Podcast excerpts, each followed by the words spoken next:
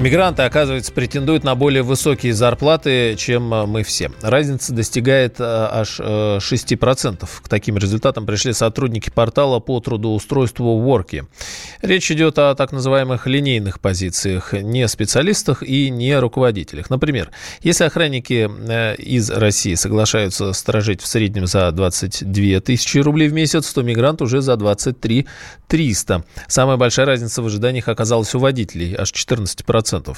Мигранты запрашивают в среднем по России 54,5 тысячи рублей, ну а сами граждане России всего 47 тысяч.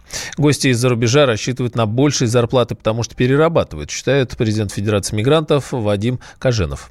Мы постоянно говорим о том, что миф, что приезжающие сюда мигранты работают за копейки и поэтому отбирают трудовые места у местного населения, это полная чушь, потому что они давно уже не работают за копейки, они работают на тех же самых ставках. Чаще всего оплата труда вообще сдельная, как, например, у таксистов, там неважно, мигрант, не мигрант. А их ожидания, на самом деле, чаще всего, потому что они просто больше и лучше работают. Если местный человек работает чаще всего по трудовым нормам, мигранты чаще всего перерабатывают. Поэтому они мыслят, не сколько они заработают за там, там 167 часов, как положено по трудовому кодексу, а сколько они заработают, если будет добросовестно работать целый месяц, не там по 8 часов, как эти нормы у нас э, сделаны, а папа больше. Так и должно быть. Как потопаешь, так и полопаешь. Самый маленький разрыв в зарплатных ожиданиях жителей России и приезжих в Москве – полтора процента. В Санкт-Петербурге вдвое больше.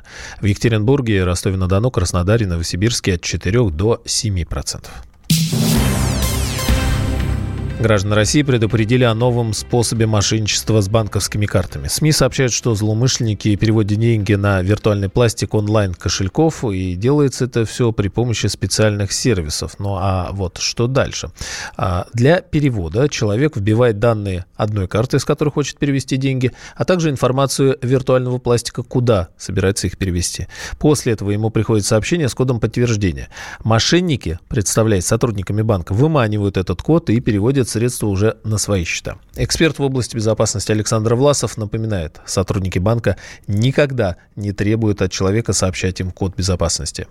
Этот вид мошенничества давно используется. Наверняка сначала он начал использоваться как сервис для перевода денег э, между людьми, которые не особо хотят там себя светить, а потом мошенники распознали, что вот с помощью виртуального пластика вполне можно проворачивать мошеннические схемы. Все это укладывается в одно, что с увеличением э, количества карт мошенники нацеливаются на те группы людей, которые ну, не очень там соображают. Это старшие возрастные группы, ну или там женщины, хотя много проблем возникает и у очень занятых людей, которые там заняты, кто-то им звонит, они, посмотрев, думают, что это сотрудник банка и начинают что-то называть. Если вы пользуетесь картой, надо просто вот зайти на сайт своего банка в раздел безопасности, выучить все рекомендации наизусть, вот что там говорит, что никакой сотрудник банка никогда не будет там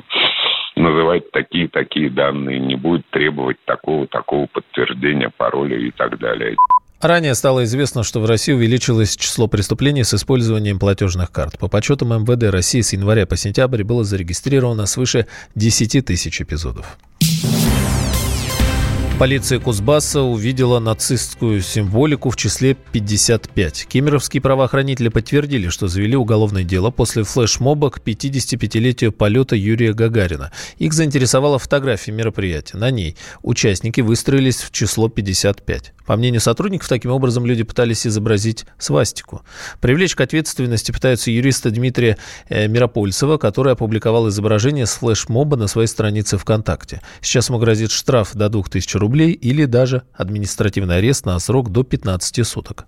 Радио «Комсомольской правде», э, «Комсомольская правда» Дмитрий Миропольцев рассказал, что у правоохранителей, которые смогли увидеть в числе 55 нацистскую символику, видимо, очень богатая фантазия случайно пересекшись с участковым, узнал, что в отношении меня составлены материалы полиции, что-то типа экспертизы, рапорт, то есть на уровне там областной полиции, и перенаправлен участковому. То есть они перешерстили у меня, я так понимаю, весь в контакт, хотя я, в принципе, очень тщательно, сам будучи юристом, да, подхожу к публикациям. Но, тем не менее, они якобы нашли в публикации там 2016 года, по их мнению, свастику. Все сводилось к тому, что они у меня нашли скриншот, где там люди выстроились в празднование 55 лет лет полета Гагарина в космос. Но вот они увидели в этом изображении свастику там при определенном ракурсе. И я в интернете нашел, собственно, этот сам ролик, первоисточник. Это был сюжет на Первом канале. Я скинул этот ролик на диск, да, и фотки в разных ракурсах, и предоставил суду, пояснив, что вот я всего лишь скриншот у себя выложил. Если наказывать меня, ну, значит, тогда потом Первый канал внесет лицензии. И что вообще абсурдно видеть в двух пятерках, пусть они написаны таким символом, ну, как почтовые, да, квадратные. Очень с большой фантазией, еще раз говорю, можно видеть в этом свастику, потому что там по паре лишних лучей получается, как минимум. Даже если две цифры на себя наложить, суд вынес решение прекратить производство и отказать. Миропольцев добавил, что преследование может быть связано с его общественной деятельностью. Флешмоб, посвященный 55-летию полета Юрия Гагарина, прошел в Кемеровской области еще в 2016 году. В Госдуме предложили возродить лечебно-трудовые профилактории. Да, воспитывать трудом будут тех, кто имеет алкогольную зависимость. Это инициатива депутата, бывшего главного санитарного врача Геннадия Онищенко. Он готов приступить к разработке соответствующего документа немедленно, но, правда, при условии, если инициатива будет одобрена. Психиатр-нарколог Алексей Казанцев считает ЛТП устаревшим методом борьбы с алкоголизмом. В том формате, в котором было, нет, не поможет. Потому что в том формате я еще застал тех пациентов, которые прошли в ЛТП. Там были условно-рефлекторные, так сказать, мероприятия, когда при такой канавочке, так сказать, садились люди, им, соответственно, вводили вещество, которое вызывает рвотную реакцию, и давали выпить алкоголь. И самое главное, что я могу противопоставить, так сказать, Онищенко, то, что у нас уже есть реабилитации, они себя очень хорошо зарекомендовали. По всей Российской Федерации очень развита сеть реабилитационных. К сожалению, очень мало государственных реабилитационных центров, больше частных, но они очень хорошо работают. И это общемировая практика, где человек, находясь в реабилитационном центре, как раз вот проходит все 12 шагов. По выходу он дальше продолжает амбулаторную программу по постлечебную и дальше уже посещает группу анонимных алкоголиков.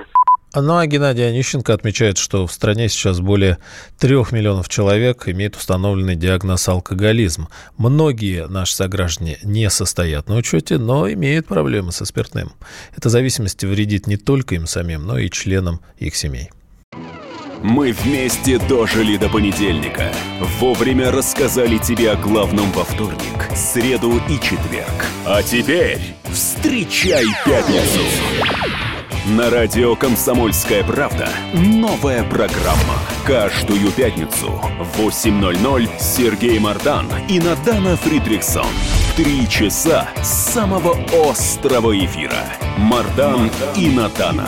В программе «Опять пятница». Взболтай и можешь смешивать.